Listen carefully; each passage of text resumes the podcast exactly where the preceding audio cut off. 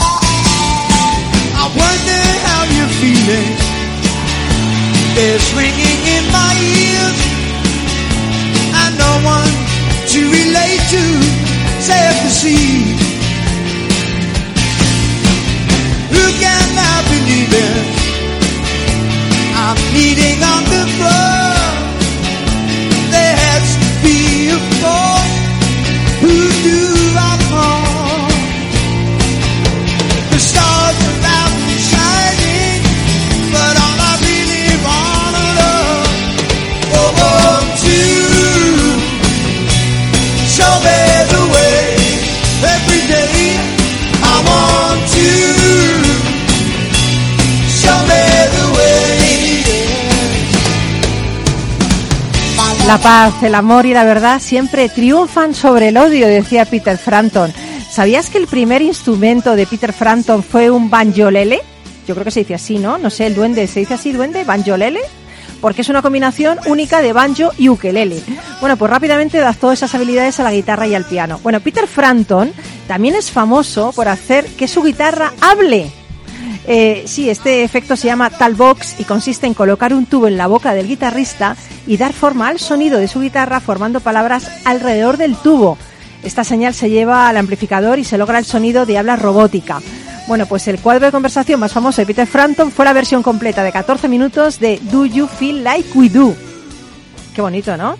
Bueno, pues Frampton lanzó su propia marca que se llama The Frampton Talbox y hizo canciones tan bonitas como esta. ¿Estás en Rock and Talent?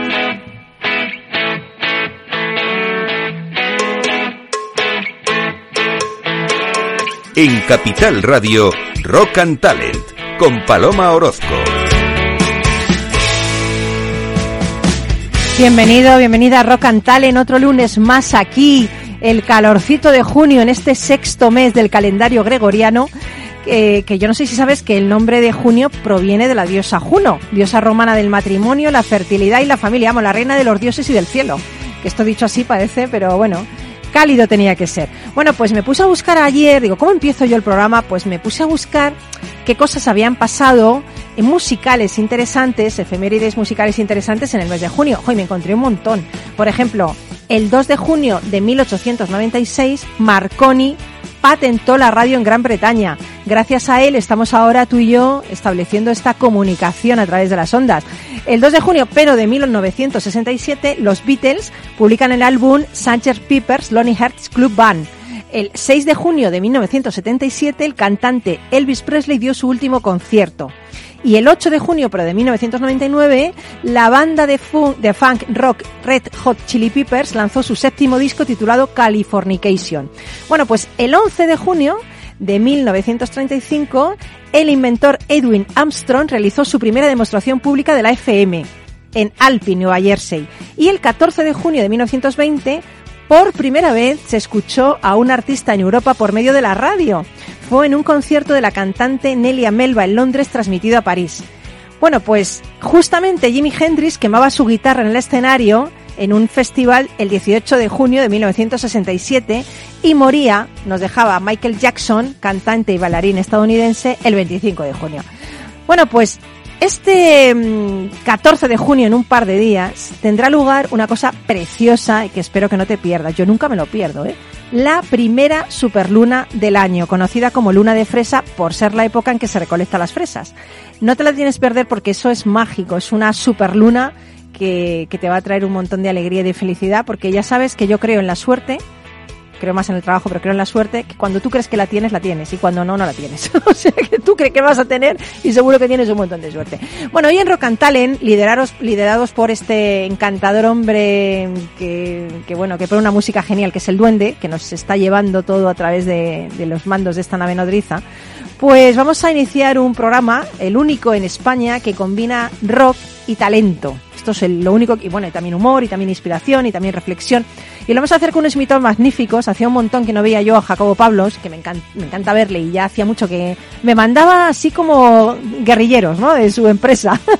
Pero nunca, hacía mucho que no, ¿no? Que no venías. Jacobo Pablos, fundador y CEO de Focus, ¿no? Estaba esperando que viniera otra vez el calor. Calor, ¿no? Has venido con el calor directamente. Bueno, ya sabéis, Focun, siempre, siempre digo que son nuestros amigos expertos en identificar oportunidades aprovechando herramientas de análisis predictivo e inteligencia artificial. De ellos aprendemos que lo que no se mide no se puede mejorar. Yo siempre lo digo porque la verdad es que lo aplico a todos los, a todas las cosas de mi vida, lo aplico ya a vuestro lema, ¿eh? Pues ejecutar, a todo. ejecutarlo no es nada fácil. No, ¿eh? no, nada, nada, nada. Bueno, hoy vienes a hablar de una cosa que a la gente les suena un poco raro, ¿no? Eh, data Due Intelligence, ¿no? Due Diligence, ¿no? Data, due, data Due Diligence. Due Diligence, ¿no? Sí, bueno, para, para ser sencillos, pues, pues al final cuando tú vas a hacer un análisis de una compañía, llamémosle si vas a, comp a comprarla, invertir en ella, o puede ser la tuya misma, pues, eh, pues se hacen muchos análisis, pero no se hace un análisis exhaustivo de los datos. Vale, luego nos vas a contar todo esto. Por supuesto. Es muy importante, ¿eh? Ya han venido aquí gente de tu equipo hablando de cómo los datos han cambiado la vida de las empresas. Alucinante. Bueno, estamos en el camino. Claro. Luego tendremos a Carlos Pucha Gibela, que desde ese super blog de libros, bookideasblog.com, ya sabes que siempre nos recomienda libros, ¿no? Y nos recomienda libros espectaculares. Y bueno, en esta ocasión no va a ser menos, porque en esta ocasión nos va a recomendar un libro eh, de Malcolm Gladwell que se llama Inteligencia Intuitiva, ¿por qué sabemos la verdad en dos segundos? Yo quiero saberlo. Quiero saber por qué en dos segundos lo sé y cuando lo paso por el tamiz del, del neocortes y de la parte lógica estropeo todas mis decisiones. Todos los libros de Carlos son a golpe de clic, ¿eh? Son a golpe qué de... Sí, qué sí, bárbaro. tremendo, ¿eh? Tremendo. Y luego tenemos a, a, Raquel Carrera, que es creadora de Soy Curvy, un proyecto personal para ayudar a las mujeres a liberarse de los estándares de belleza. Y la he invitado porque ya está bien, ya está bien de estereotipos, ya está bien de... Es que yo esto no lo aguanto, yo no aguanto los estereotipos, no aguanto que una mujer tenga que ser, pues no sé, 60, no, 90, 60, 90, que nos miran simplemente por cómo somos físicamente. Y me parece que la belleza tiene su época en todas las culturas y en todas las épocas. O sea, porque antes de repente una mujer un poquito más con curvas es alguien increíble, mira las tres gracias, y ahora hay que ser anorésica. Bueno, pues luego no lo vas a contar, ¿no, Raquel? Luego lo voy a contar. O sea- ahora de repente eso de tener culo como la Kardashian es maravilloso. ¡Ay, estoy de plena moda! Estoy de plena moda. Pero me encanta, me encanta tener de todo. O sea, me encanta tener curvas y me encanta. A mí me, me mola. ser, ser una mujer. Exacto, lo que viene siendo ser una mujer. Exactamente. Luego no vas a hablar de ella. Además, has escrito Luego un libro con, con Lidia. Con Lidia, mi compi de Soy Curvy, hemos escrito un libro que se llama La revolución del amor propio. Ay, qué bonito, qué bonito. Luego no lo vas a contar todo. Luego os lo cuento. Genial. Pues nada, venga, ¿dónde? Que nos vamos. Empieza ya.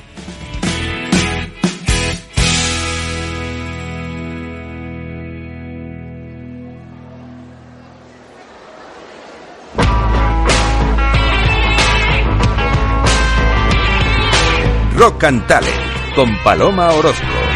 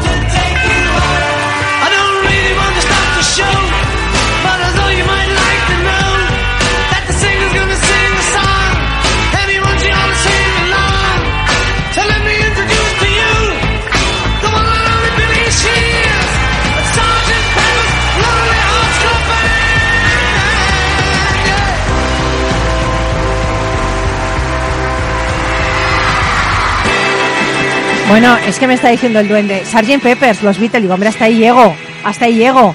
Digo, no, no, si es que llego, llevo mandona hoy todo el día. Dice, no, hoy no, todo, todo tu vida. Mandona. Pero no es verdad, no es verdad. Eh, soy firme, enérgica, pero no mandona. ¿Tú cómo lo ves, Jacobo? Mandona no. Yo creo que eres bastante directa Ay, pero mandona, mandona de ahí a... muy, y muy práctica. ¿Qué me está poniendo? ¿Qué me está... Otra vez, señor Piper, otra vez me estás poniendo. Es que no paras, ¿eh? Con los Beatles.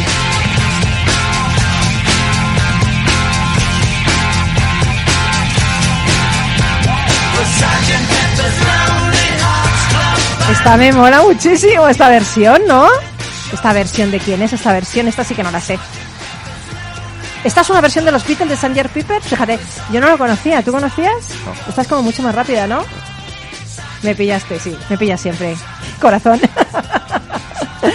bueno, Jacobo. Aquí, que bueno, esto de empezar con los Beatles, esto es un lujo. Esto, ¿En qué radio tú empiezas a hablar de eh, diligence con los Beatles? Esto, esto es una mezcla explosiva. Yo creo que es muy incompatible, muy incompatible. es muy bueno, no sé. Eh, a mí me gusta lo que has dicho antes del tema de, de los datos, ¿no? El tema de, de cómo conocer el valor y la oportunidad de los datos eh, me parece importante y quiero que nos hables un poquito de ello, ¿no? Bueno, no, tenías una noticia, pero yo no sé si no se puede decir. No, en otro momento. Es que tienes tantas noticias que no puedes decir. Esto no me parece normal. Lo traeré. Lo traerás, Sí. vale. Porque cada vez, yo solo voy a decir esto, cada vez sois más en Focun y mejor. Y Cada mejores. vez somos más. Y mejores. Sí. Ahí lo Y- dejo. Y mejores personas, sobre todo las que se Hombre, suben al barco, que eso, es que eso es importantísimo. ese es el reto, ese es el reto. Importantísimo y yo doy fe de ello, ¿eh? Doy fe de ello. Pues este te va a gustar mucho más. Vale, lo dejamos ahí. Lo dejamos ahí. Venga, vale. bueno, cuéntame.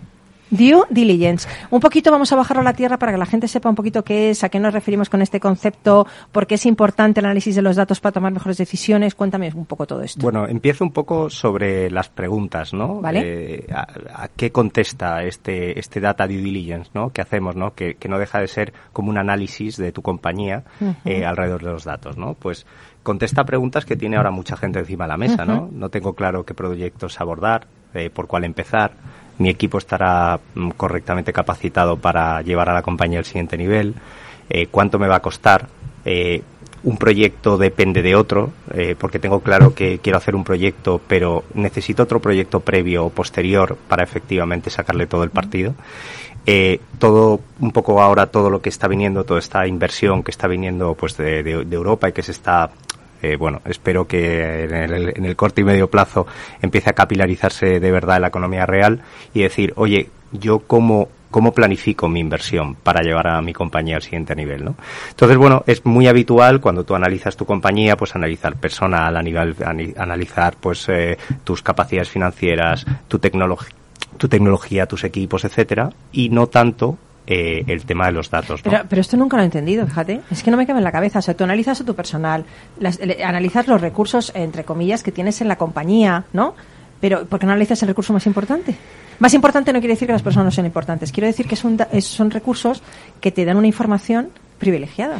El problema es No, ¿por eh, qué el no problema es que eh, de una manera de una manera ordenada eh, tener criterios sobre todo ese volumen de datos y diverso en muchos casos que no está normalizado porque puedes tener mismos tipos de datos pero que eh, se interpretan de manera diferente se toman en base a los mismos datos hay gente que toma diferentes decisiones Claro, pero por eso tienes que te contar con una compañía experta. O sea, no te vas a poner tú a hacer lo que no tienes ni idea. Tendrás que contar con una compañía que sepa extraer oro de esos datos, ¿no? Y, y- y para tomar esas decisiones. Bueno, yo, yo, eh, para mí es una palanca más, ¿no? Hace, pues ahora, ¿no? Todas las compañías tienen que seguir creciendo, como Capital Radio, que no paráis de crecer. Sí, y, y, y ahora llega el director financiero y dice, mira, tengo dos, dos, dos noticias, una buena y una mala. Que tienes que seguir creciendo un 8%, pero mira toda esta cantidad de datos, ¿no? Para conseguirlo, ¿no?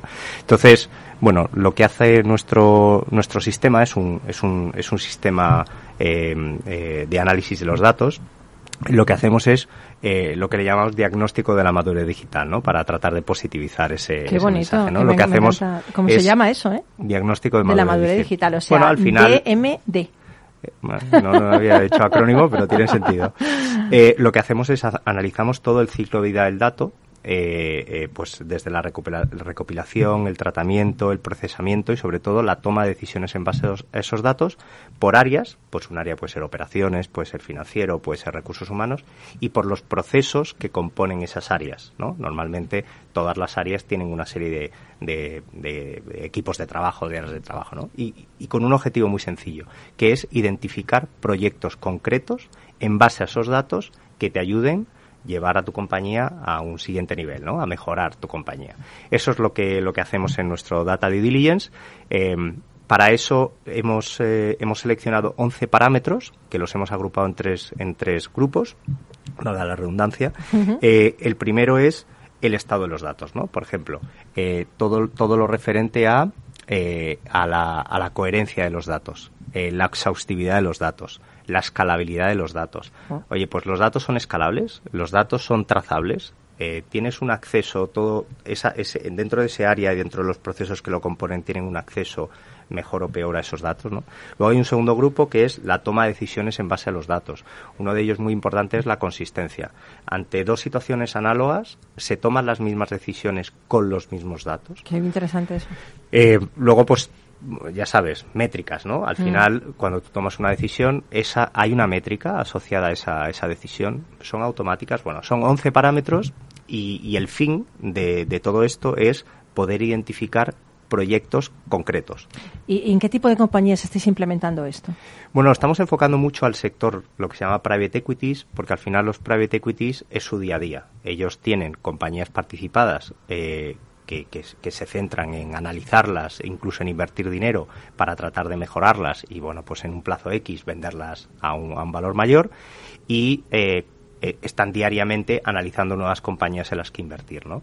Eh, esto sirve para, diría, para muchas compañías que tengan claro eh, que quieren transformarse y que piensan que sus datos son una, una de las palancas para conseguirlo, eh, pero nosotros lo estamos enfocando mucho en el sector de private equity porque es su día a día, ¿no? ¿En fondos de inversión? Mm, No, no, porque eso es eso es más acciones, ¿no? Es, es más private equity, Y- eh, y- y- compañías que compran otras compañías. Vale, y, porque es que, es que me están entrando ganas de contratarte para la radio. Bueno, Te lo prometo, porque me lo estás, es que me lo estás vendiendo tanto también que... O sea, al final, una de las cosas que eh, normalmente, y esto viene de nuestro histórico, ¿no? Cuando nos sentábamos al principio con, con clientes y, y estábamos en, en esa fase todavía más de, de consultoría, mm, normalmente nos encontrábamos con gente que tenía muy claro qué proyecto hacer, eh, pero no sabía muy bien cómo implementarlo. Eh, no era consciente de qué, qué- qué- cuál era el, el impacto de desarrollar ese proyecto. En ocasiones hicimos algún proyecto y se quedó en un cajón porque no se podía ejecutar. Entonces, pues basado un poco en esa experiencia, decidimos crear este, Este, este, sistema eh, para, en base a tus datos, poder identificar proyectos, Proyectos. de mejora.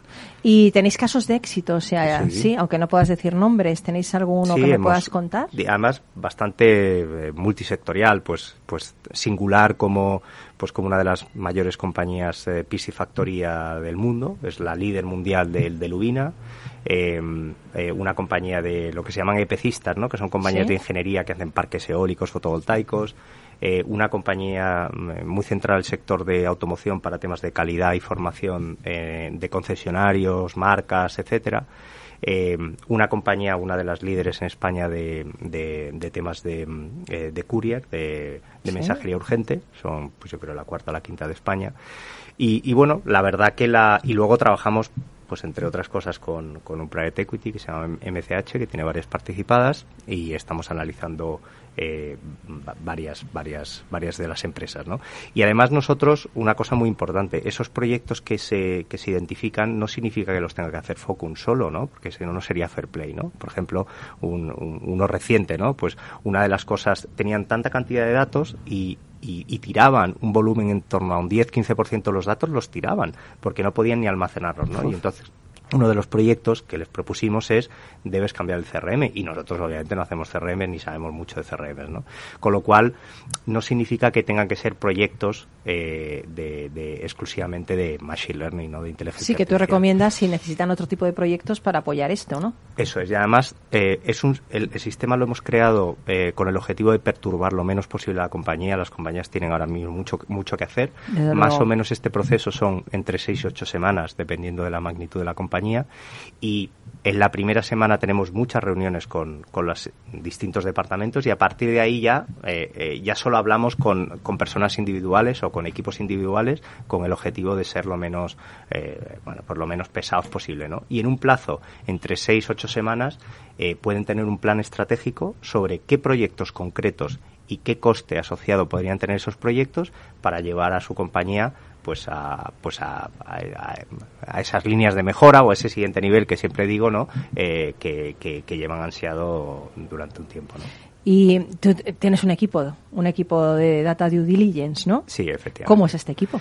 Pues está compuesto por gente de negocio eh, que hayas conocido menos y sobre Sí. todo gente de datos que alguno ha pasado por aquí. Pero son buenísimos la gente que trabaja en Focun, ¿eh?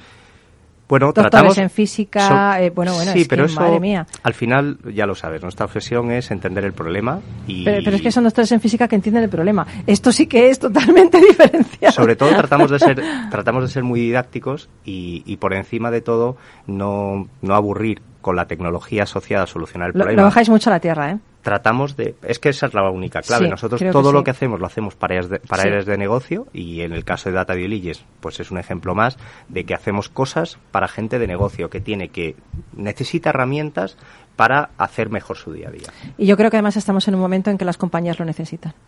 Lo necesitan porque como sigan haciendo lo mismo, hay que hacer algo diferente para poder, eh, como tú decías antes, ¿no? Llevar a la, a la empresa al siguiente nivel. Si no, si te quedas donde estás, te quedas donde estás siempre. sobre todo es que la situación es es, es complicada Claro. y además hay muchísima competencia entonces eh, esto ya deja de ser una opción Exactamente. Y, Eh, y- hay- y por eso, por eso para nosotros una de las claves es en un plazo muy corto poder tener este plan estratégico, ya digo, entre seis y ocho semanas para y a un precio mm, porque porque este no es nuestro negocio realmente no a nosotros lo que queremos es luego desarrollar esos proyectos asociados a ese plan estratégico ¿no? Genial. Yo, eh, aquí se me ha ocurrido una frase.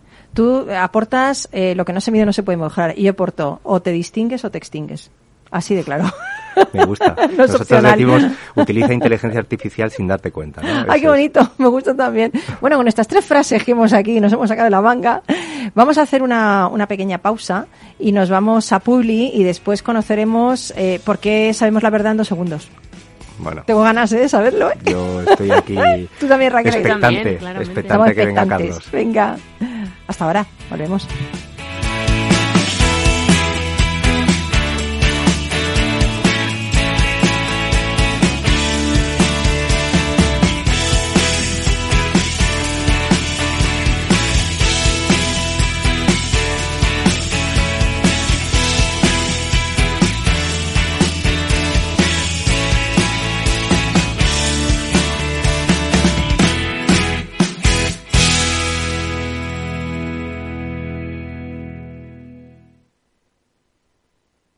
Si estás pensando en comprar una casa, entra en cuchabank.es y accede a nuestra oferta hipotecaria. Cuchabank, el banco de tu nueva casa. Escucha cada día entre las 8 y las ocho y media de la noche el balance de los deportes con Paco Lloret, la emoción del fútbol y la pasión del deporte en el balance. Capital Radio. Capital Radio Madrid 103.2. Nueva frecuencia, nuevo sonido. Que esta no sea la última canción que escuches. No uses los cascos ni el móvil al cruzar ni cuando uses patinete o bicicleta. Pon atención a las señales de tráfico y los semáforos. Por tu seguridad y la de los demás. Plan Estratégico Municipal de Seguridad Vial 2021-2030. Ayuntamiento de Madrid. Gráficas Naciones. Más de 50 años de experiencia en el sector de las artes gráficas. Apostamos por la última tecnología tanto en impresión offset como en digital y gran formato. Realizamos todo tipo de impresión. Tarjetas de visita, folletos, libros, vinilos, decoración y montaje de stands. Más información en el 91 629 2145 o en gráficasnaciones.es. Capital Radio, la genuina radio económica.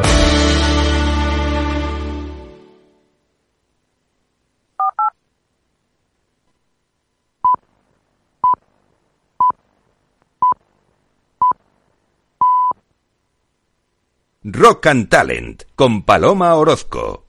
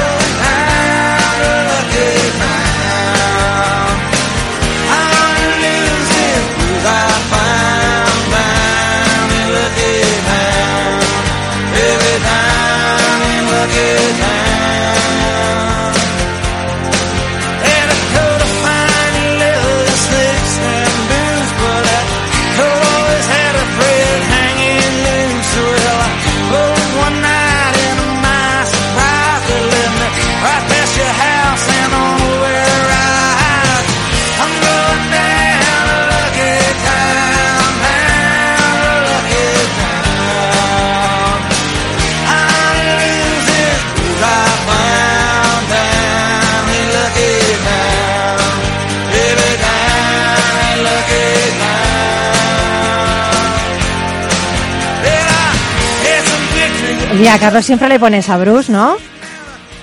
Este es Bruce, siempre le pones a Bruce a Carlos. Carlos, tienes, tienes cierta mano con el duende, ¿eh? No, no, me parece impresionado, o sea, estoy impresionado, me encanta que me pongan a Bruce y ya sé que lo hace en honor a mí, o sea que muchísimas gracias. ¿eh? Sí, lo hace honor a ti, Carlos Pucha Gibela. Empresario, docente, escritor, visionario, trader, fundador del exitoso blog de libros bookideasblog.com y amante de Bruce Springsteen en el bonito sentido de la palabra de amar a una música, amar lo que haces, ¿no? Así es, admirar, sí. Oye, que quería, Jacobo se tiene que ir corriendo, pero que te quería saludar y decirte que te va a escuchar en el coche, ¿no? Sí, claro. Y sobre todo, Carlos, que me impresiona que siempre traigas libros a, gol- a golpe de clic. Es bestial. Pues oye, muchas gracias también. Yo creo que estos libros nos, nos, nos interesan y nos, nos hacen cuestionarnos y hacernos preguntas, ¿no? Que al final es lo bonito de la vida. Bueno, también. bueno, es que yo tenía que hacer otra pregunta. ¿Debería leer este libro? Es probable que ya intuyas la respuesta, porque la intuición. A ver, inteligencia intuitiva. ¿Por qué sabemos la verdad en dos segundos? Malcolm Gladwell. Este hombre es periodista, ¿no? Malcolm Gladwell es periodista, pero también es investigador. Es una persona muy respetada. Ha publicado varios libros sobre outliers, que son personas excepcionales, el tipping point, que es el punto de, de no retorno. Es decir, Ah, sí. tiene, tiene una colección de libros súper interesantes este hombre. ¿eh? Qué Yo bueno. siempre le sigo. Oye, eh, ahí hay una pregunta eh, que, que hace el libro es ¿por qué algunas personas son brillantes tomando decisiones y otras son torpes una y otra vez, como yo? Esto dice el libro. Esto pongo yo, coma, como yo. ¿Por qué? ¿Por qué? Explícamelo, por favor. Quiero cambiar esto. A, a ver, te cuento, Paloma. La tesis principal de este libro es que tenemos una inteligencia intuitiva que muchas veces no le hacemos caso y Ahí hacemos está. mal en no hacerla caso. Ahí Y está. por eso, eh, o sea, lo, lo de la primera impresión es la que vale. Pues eh, en realidad lo que dice este libro es que en su mayor parte es cierto y cuando no es cierto, cuando tenemos prejuicios que muchas veces no sabemos ni que los tenemos, que están interfiriendo en esa primera intuición.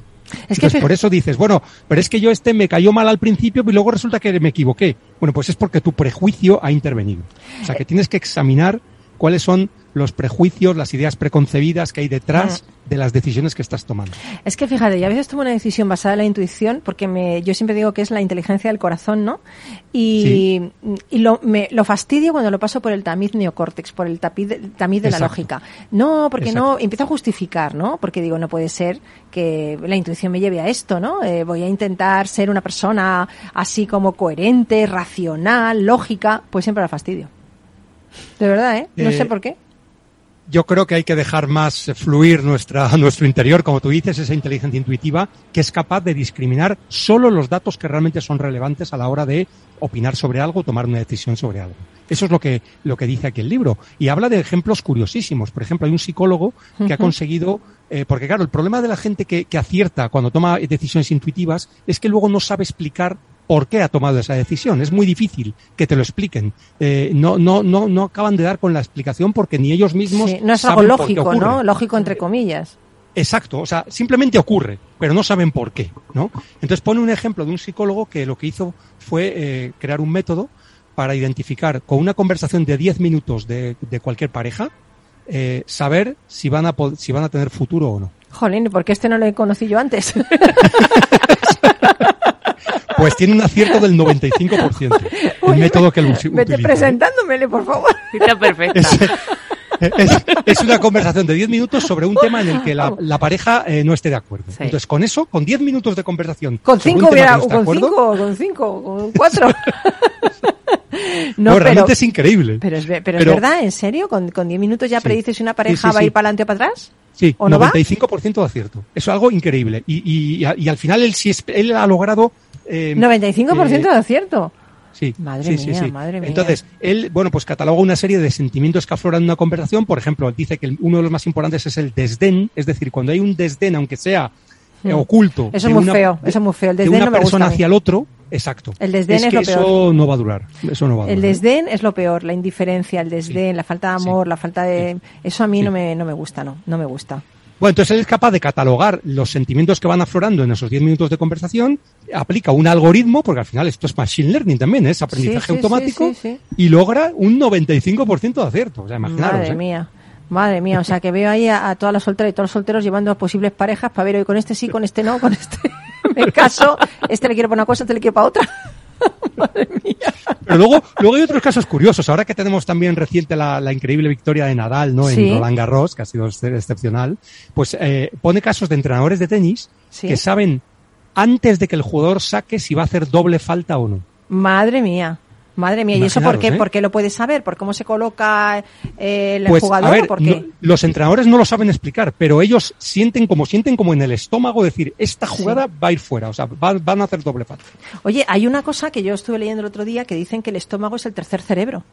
Que está en la pues- mente, está el corazón y está el estómago, que es el instinto, ¿no? Como el, el cerebro Exacto. reptil que te dice rápidamente si una persona te gusta, no te gusta, si, o sea, con, con esa intuición de las tripas, ¿no? Eh, sientes en el estómago, pues si alguien te la va a pegar, si no te la va a pegar, todo Exacto. eso. O sea, que hay que, según este Malcolm, hay que hacer caso a ese, a ese tercer cerebro, ¿no? A esa intuición. A ver, hay que hacer más caso a este tercer cerebro, pero teniendo en cuenta lo que hablábamos de los prejuicios. Por ejemplo, hablaba también, Ya, importante. en este caso a, mí me favorece, pero, pero bueno, eh, y es que las personas altas normalmente tienen un prejuicio a favor, o sea, ya tienen cosas a favor. ¿Sí?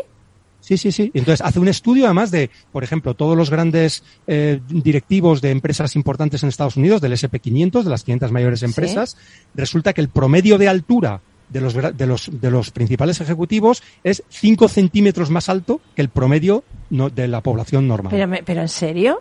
Sí. Pero yo, por ejemplo, Raquel, que luego hablaré con ella, Raquel Carrera, eh, tiene un proyecto que se llama Soy Curvy, ¿no? Para reivindicar un poco que, que las mujeres con curvas son mujeres atractivas, son mujeres interesantes y, y alejarnos de los estereotipos de belleza, ¿no?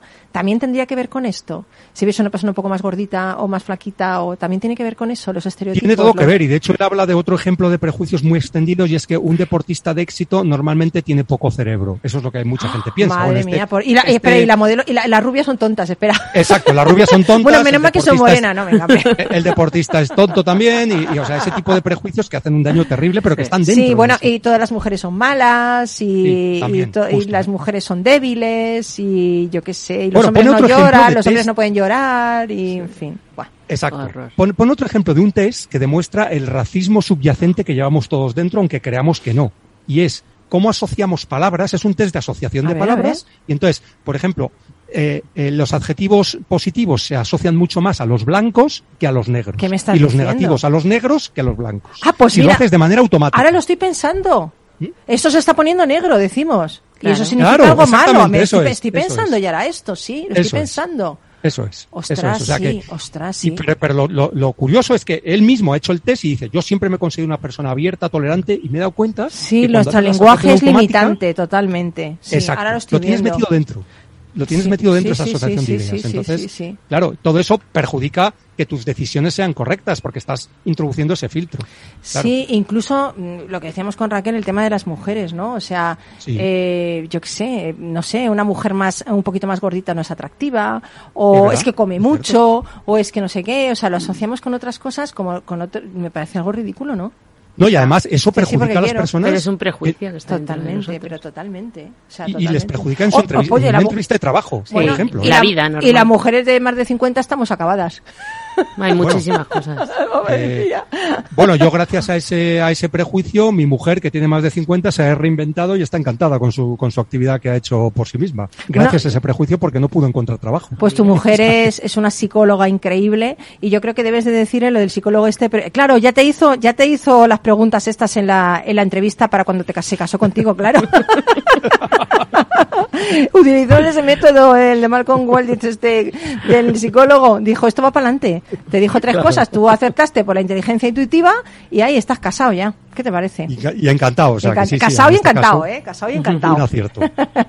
Un acierto total. Bueno, pues recomiéndanos el libro. Eh, Hay que leerlo, ¿no? Está claro. Yo me, Bueno, gusta. es un libro que además no es muy, o sea, no tiene No es mu- o sea, extenso. 200 páginas, o sea, que se puede leer rápido, pero es, es interesante porque está lleno de anécdotas. Entonces se llama Inteligencia Intuiti- Intuitiva. ¿Por qué sabemos la verdad en dos segundos? Malcolm Gladwell. Gladwell, perfecto. Pues este me lo voy a leer. A este paso me estoy leyendo todos los que recomiendas. No tengo, no tengo vida ya de tanto que leo. No sé como tú que leo un libro a diario, ¿eh? Pero, pero vamos, eh, me lo leo un libro a la semana, me leo. Un libro a la semana. ¿Qué te está Eso ya está, es un buen objetivo ese. Es ¿eh? un buen objetivo. Mm. Vale. Sí, sí, sí. Pues nada, muchas gracias Carlos por, por estar con nosotros, por recomendarnos siempre cosas que nos hacen ser mejores y crecer. Y no te pierdas, no te pierdas a Raquel Carrera que viene, viene, bueno, agárrate que vienen curvas. No te digo más. No te digo Seguro que es no te digo más, no te digo más. Venga, gracias Carlos, un beso, buen día. Venga, un Chao, beso, hasta hasta ahora. En Capital Radio, Rock and Talent, con Paloma Orozco.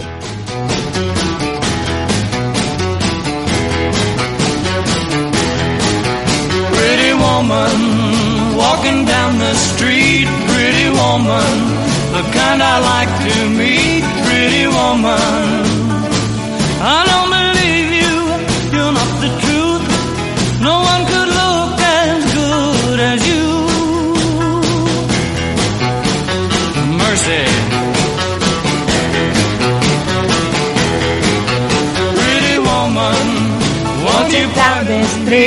¡Ay, qué bonita, qué bonita duende!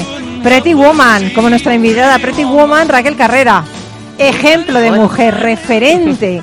Cómo Internet puede transformar la vida.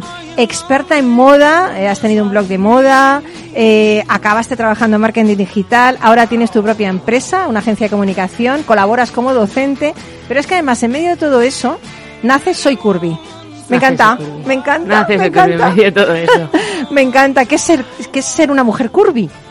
Mira, pues el otro día le preguntábamos a nuestras lectoras qué consideran ellas que es una mujer curvy y llegamos a la conclusión de que es alguien que ha recuperado su poder. Ay, qué bonito, por Dios, me encanta eso. Sí, que- porque en realidad ser curvy para nosotras no es estar gorda o estar delgada, sino es alguien que ha decidido que va a tomar decisiones por sí mismas, que la sociedad No la tiene sus, ideas pero no va mucho con ella y que va a empezar a ser feliz, que ya está bien. Exactamente. Y que no va a vivir según las expectativas de los demás. Exactamente. Solo según las, las propias. Las propias, que son las únicas importantes, ¿eh? Que Claro, porque olvida. es que tampoco puede gustar a todo el mundo. Yo- no hay que pretender eso. Nada, Es que sería horrible. Es una, un- vamos, no sé, una condena. Sí, pero nos Oye, enseñan a hacerlo. Sí, sí, Y- desde pequeñas además. Mm. Oye, ¿y cómo nace Soy Curvy? De repente, ¿cómo te planteas eh, hacer esto, este proyecto? Pues mira, yo tuve la super suerte de seguir mi intuición y montar un blog de moda en un momento súper adecuado que no había en este país y entonces acabé metida siendo bloguera de moda, acreditada en Cibeles, yendo a los desfiles de París, bueno, aquello fue una locura. Y en todo esto nacieron las ego bloggers, que en ese momento eran las personas que se sacaban fotos a sí mismos porque nosotros todavía éramos una especie de periodista amateur, ¿no? Sí. Eh, y todas las que empezaron a aparecer eran personas muy normativas, delgaditas, como si fueran modelos, etcétera. Y no había nadie que estuviera en otros lugares, ¿no? Y entonces yo me planteé, uno de los problemas que yo sentí en mi adolescencia es que me costaba mucho encontrar referentes corporales que se parecieran a mí. Mira, cuando antes estábamos hablando Es de, personas altas, delgadas, etcétera, si tú piensas en las personas que gobiernan el mundo, piensas en los presidentes de los gobiernos, Sí. en las presidentes de las empresas, etcétera, te va a costar mucho encontrar a mujeres ¿Reales? Re- sí, bueno, las delgadas también son reales. Sí, son pero reales, pero, pero tienen que, a lo mejor Sí, tienen que hacer un de- esfuerzo por encuadrar en la sociedad en algo que a lo mejor ellas no quieren. Te va a costar encontrar diversidad. Sí. Te va a costar encontrar Sí. diversidad.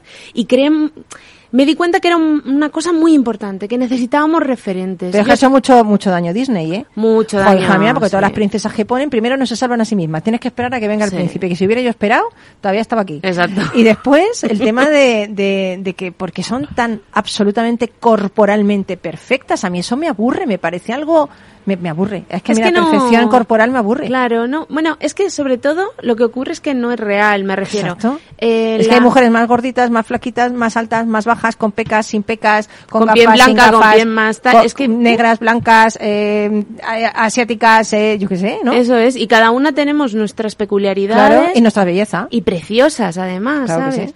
Pero en lugar de aprender a querernos con todo eso y decir, Mm, mira, sí. esta soy yo y la verdad es que me encanto, que es Mm. una cosa que se puede llegar a hacer, empezamos a odiar, ay, es que tengo celulitis, ay, es que mi piel, ¿no? Yo, yo que soy blanquísima de piel, eh, ay, es que me encantaría ponerme morena, ¿no? Y entonces durante años tiñéndome la piel, no sé qué, y luego dices, ¿Pa ¿pero qué? ¿Por qué? ¿Pa qué? Si mi piel es preciosa tal, tal y como es, ¿no? Bueno, hablando de referentes que decías, recientemente ha habido unas fotos de Camila Cabello, Mm. veraneando la costa malfitana, que lucía un bikini naranja, se ve que, bueno, pues la chica tiene un cuerpo normal, con sus estrías, su celulitis, su barriguita, y, y fíjate, le han llovido las críticas por mostrarse así. Pero lo que más me ha extrañado son lo- los, no los detractores, sino los, los que están a su favor diciendo qué valiente eres, que te muestras así, no, como si la belleza hubiera que esconderla, o no sé, no, no Es que entiendo estos mensajes, no aunque sean positivos, que Bueno, no son es que positivos, yo- ¿no? No sé cómo yo te parece ti. considero que en realidad esto es mucho más peligroso que decirla, ay, qué horror de cuerpo tienes. ¿Verdad?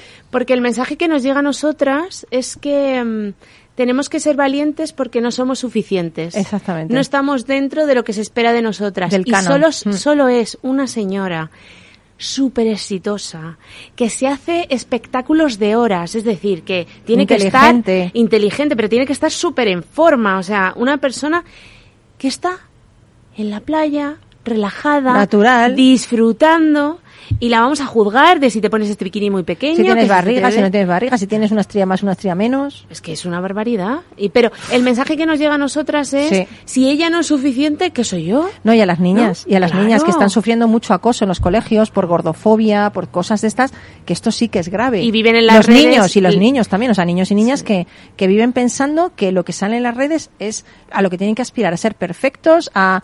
eh, ¿Sabes la de gente que se hace cirugía estética con 15, 16 años? Una Dios barbaridad. Mío, Dios mío. O sea, a mí me parece eso súper preocupante porque se están fijando en algo que es perfecto. Bueno, eh, el- te leo una encuesta. Uno de cada diez escolares españoles señala haber sido víctima de acoso. Un tercio reconoce haber agredido físicamente a un compañero en las últimas ocho semanas y la mitad admite haber insultado al otro. Y además, en la mayoría de los casos los acosados aseguraron que les perseguían por su aspecto físico. Es que es Esto, impresionante. esto es increíble. ¿Qué sociedad? ¿Qué es sociedad? impresionante. Por eso es O sea, muy... yo me meto contigo, pero tienes un grano más, un grano menos. O sea, es que para mí es lo mismo. Luego además, mm, bueno, no sé si frecuentas redes adolescentes, pero yo por Mm. mi trabajo como que tengo que estar muy al día y abrir TikTok a veces es bastante duro porque los estándares son muy irreales. Mm. Además de, de mujeres y hombres dentro de un estándar muy pequeño, añadimos los filtros, el tal, ¿no? O sea, un adolescente sin granos. Eh, pero Imposible. ¿dónde, claro, o sea, ¿dónde se ha visto eso? Eso es imposible, ¿no? imposible. Y en lugar de trabajar en que se quieran, en que se acepten, en que se valoren, en que entiendan sus dones, que cuiden de su salud mental, lo único que parece importante últimamente es cómo, cómo te ves frente al otro, ¿no? Y para las mujeres es más duro que para los hombres, a medida que, por ejemplo, vamos envejeciendo. Porque yo no veo mujeres que si hay que teñirse, que si las arrugas, mm, pero los hombres parece que con un pelo blanco y con arrugas son atractivos y las mujeres, ¿qué pasa? Somos viejas, ¿no? Sí. Ese, eso a mí me, me molesta. Yo creo que para nosotros el estándar es más estricto. Pero en los últimos años yo he empezado a observar que ellos, el, en lugar de aprovecharse de su liberación y no entrar dentro, ¿sabes? En plan, "Buah, pues me da igual, empiezan como a estar más obsesionados con el cuerpo, etcétera, eh, y no entender. De todas formas, aquí es que la sociedad tiene como un culto a la juventud muy peligroso desde mi punto de vista y una idea que esto es una de las cosas que nos tenemos, ese, ese prejuicio que nos tenemos que quitar. de- Sí. hay muchos, pero uno de ellos es que tu cuerpo, tu cara, etcétera, va a ser igual toda tu vida, ¿no? Que Más vale que no empieces a amar, porque te vas a ver mucho. Claro, te vas a, pero y además va a ir mutando. Claro. Y no, no puedes pretender tener la misma cara que tenías con 20, ni hay Es- necesidad. Eso es una, una- un foco de insatisfacción increíble, porque como no te aceptes, a medida que vaya pasando el tiempo y veas la belleza que hay en ti en cada época de tu vida, Eso. vas a ser una pobre desgracia y un pobre desgraciado. Sí, hay que abrazarse. Claro. O sea, mira, esta soy yo. Ya desde ahí, desde el abrazo, entonces puedes hacer lo que quieras. Dices, pues mira, esto lo quiero mejorar. Pues genial. Pero va a ser una mejora desde el amor, no desde el odio, desde el que piense el otro, desde entrar dentro de un estándar que no nos hace ningún bien. O sea, esto. Bueno, has publicado un libro con la editorial Arcopés y con Lidia Juvanteni, ¿lo Sí, digo bien? Juvanteni. Eh, ¿qué- ¿Cómo se llama el libro? La revolución del amor propio. Ay, qué bonito, la revolución del amor propio. Sí, porque creemos. Celebrar la moda en todas las tallas Sí. del mundo. Creemos que si Sí, señor. cada mujer trabaja en su propio amor propio y se abraza, Sí. eso generará la verdadera revolución. Creemos mucho en el cambio individual para generar el cambio colectivo. Sí, Y, es y nada, es un libro básicamente que habla de eso, de las herramientas que nosotras hemos ido aprendiendo. Eh, contamos nuestra historia personal y explicamos qué herramientas utilizamos. Y aunque pareciera que va todo del cuerpo, en realidad el cuerpo es una parte muy pequeña de la aceptación. También va del alma. Va del Te tienes que alma aceptar y- desde dentro. Lo que es dentro es fuera y fuera es dentro. O sea, Totalmente. si tú no te aceptas dentro, difícilmente vas a irradiar esa, esa imagen a los demás, ¿no? Sí. Y además que eso es lo que te va a acompañar toda la vida, Hmm. ¿no?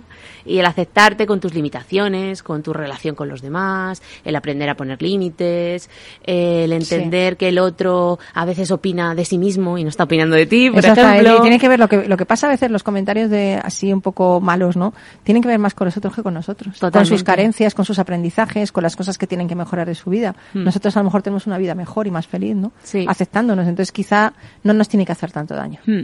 Hay que interiorizarlo, pero es muy difícil porque además pues han enseñado cómo reaccionar. O sea, es muy interesante lo del libro, ¿no? Que, que Hmm. acabamos de ver, Sí. porque justamente va de eso, ¿no?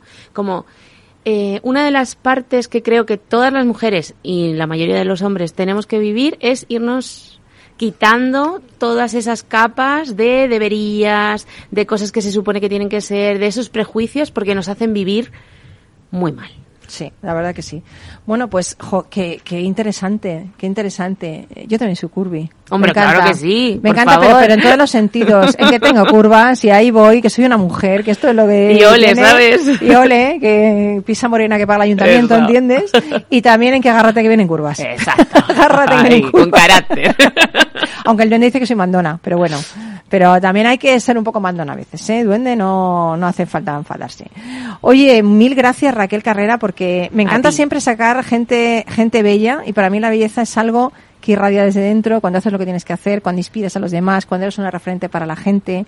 Y es importante que, que la gente escuche esto, ¿sabes? Tanto hombres como mujeres, niños, que, que vean que, que la vida es eh, lo que queremos que, lo, que lo que queremos hacer de ella, ¿sabes? En un mundo más justo, más más diverso, más diferente, ¿no? Eso es súper bonito. Y, y que todos podemos hacer cambios, aunque sea en nuestra vida sí. individual con el vecino. Muchísimas Bueno, gracias por no, hacernos de altavoz. Para nada, a ti, a ti por crear Soy Curvy. Y, y hablando de cambios, te voy a contar una historia, la de Dick Fastbury, que yo no sé si la conoces, pero te vas a quedar loca, ya verás.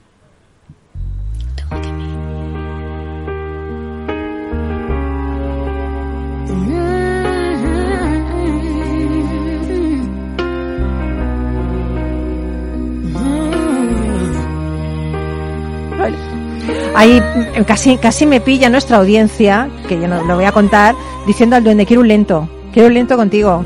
porque me encantaban los guateques de mi época ahí, cuando te bailabas esto, es que es súper bonito. Bueno, quería contaros la historia de un cambio. Dick Fosbury era un estudiante de ingeniería y atleta estadounidense especialista en salto de altura. Su entrenador siempre le decía que se concentrara en sus estudios porque como deportista pues no valía mucho la pena. Jolín, anda que si tu entrenador dice eso, madre mía, ni siquiera confía en ti, qué mal, ¿no? Bueno, a ver, Ah, eh, también es cierto que a Dick le costaba saltar el listón quizá porque era un poquito más alto de la media. En los Juegos Olímpicos de México de 1968 ganó la medalla de oro en salto de altura. ¿Que cómo lo hizo? Pues cómo lo va a hacer, cambiando, innovando, desafiando el status quo. Hasta México 68, los saltadores de altura encaraban el listón de forma frontal, sí como lo oyes, parece mentira, que lo saltaban así de frente, con la técnica del rodillo ventral o tijera, que les facultaba para caer de pie sentados sobre la dura arena, porque no había colchonetas. Bueno, pues Fosbury innovó en aquellos juegos, realizó un recorrido curvo para terminar ejecutando el salto de espaldas y de forma transversal, vamos, lo nunca visto. Así el centro de gravedad quedaba por debajo del listón, por lo que el atleta necesitaba menos potencia en el salto. A ver, la utilización de la colchoneta permitió aquella evolución. En un primer momento quisieron descalificarle por no hacer lo mismo que todos, por no seguir las reglas. Incluso su salto fue llamado Fosbury Flop, fracaso de Fosbury. Incluso muchos se rieron de él. Pero con aquel gesto y con aquel estilo inédito, Fosbury hizo un salto de 2,24 metros que supuso récord olímpico y cambió la historia del salto de altura para siempre. Todo es posible con la técnica adecuada, lo único que tienes que hacer es ser constante, ser creativo y sobre todo, y muy importante amigo, amiga, no escuchar a los que dicen que no puedes. Busca la manera, aunque sea haciendo cosas diferentes. Bueno, pues mil gracias por acompañarnos, por estar aquí con nosotros en este caluroso día en Madrid. Eh, y ya sabes que sin ti no somos nada, así que vuelve con nosotros este sábado en redifusión y el lunes que viene aquí en directo. Un abrazo enorme de todos los que hacemos Rock and Talent y mi consejo samurai de hoy, que pensaba que me había olvidado, ¿eh? pues no, a mí no se me olvida nunca, que yo soy una samurai moderna. Prueba a vencerte a ti mismo y luego continúa con el resto, ya sabes. Un beso, amigo, amiga. Ten una semana increíble y ten muchísimo calor, muchísimo valor, pero solo en tu corazón. Chao, adiós, un beso. Rock and Talent, un programa para ti, para compartir, para sentir, con Paloma Orozco.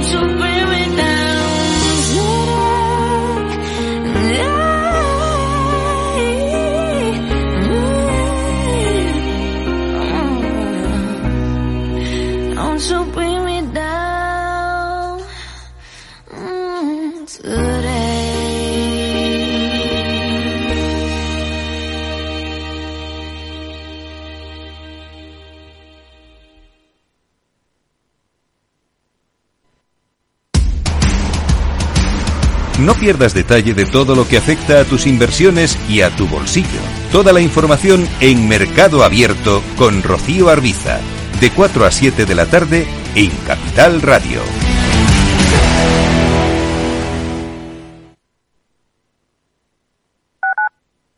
Capital Radio Madrid, 103.2. Nueva frecuencia, nuevo sonido. Disfruta de la mejor cocina gallega en Montes de Galicia. Todo un clásico moderno en el barrio de Salamanca. Disfruta de la variada dieta atlántica, de las mejores carnes y pescados tratados con respeto y transparencia y regados con una de las mejores bodegas de la zona. En grupo, en familia o en pareja, Montes de Galicia te ofrece el espacio perfecto en cada ocasión. Todos los lunes a las 12, en directo en Capital Radio, la actualidad de personas y empresas en el Foro de los Recursos Humanos, primer espacio en la radio y en Internet dedicado a la gestión de personas y directivos en nuestro país. Pero más que nunca nos toca hablar de aspectos humanos. Voces acreditadas, profesionales del sector, empresas destacadas, empleados, líderes, todo sobre los recursos humanos. Un año más estamos con todos ustedes eh, en este espacio único en la radio y en nuestros contenidos dedicados a la diversidad. En la radio siempre en directo desde hace 18 años. Antena de Oro 2020. El Foro de los Recursos Humanos. Los lunes a las 12. Con Francisco García Cabello.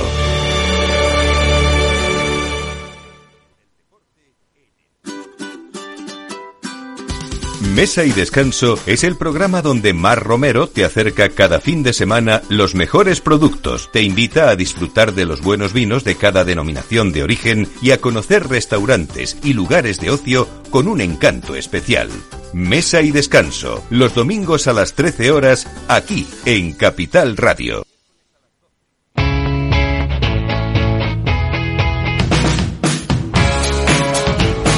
La economía despierta. Capital Radio.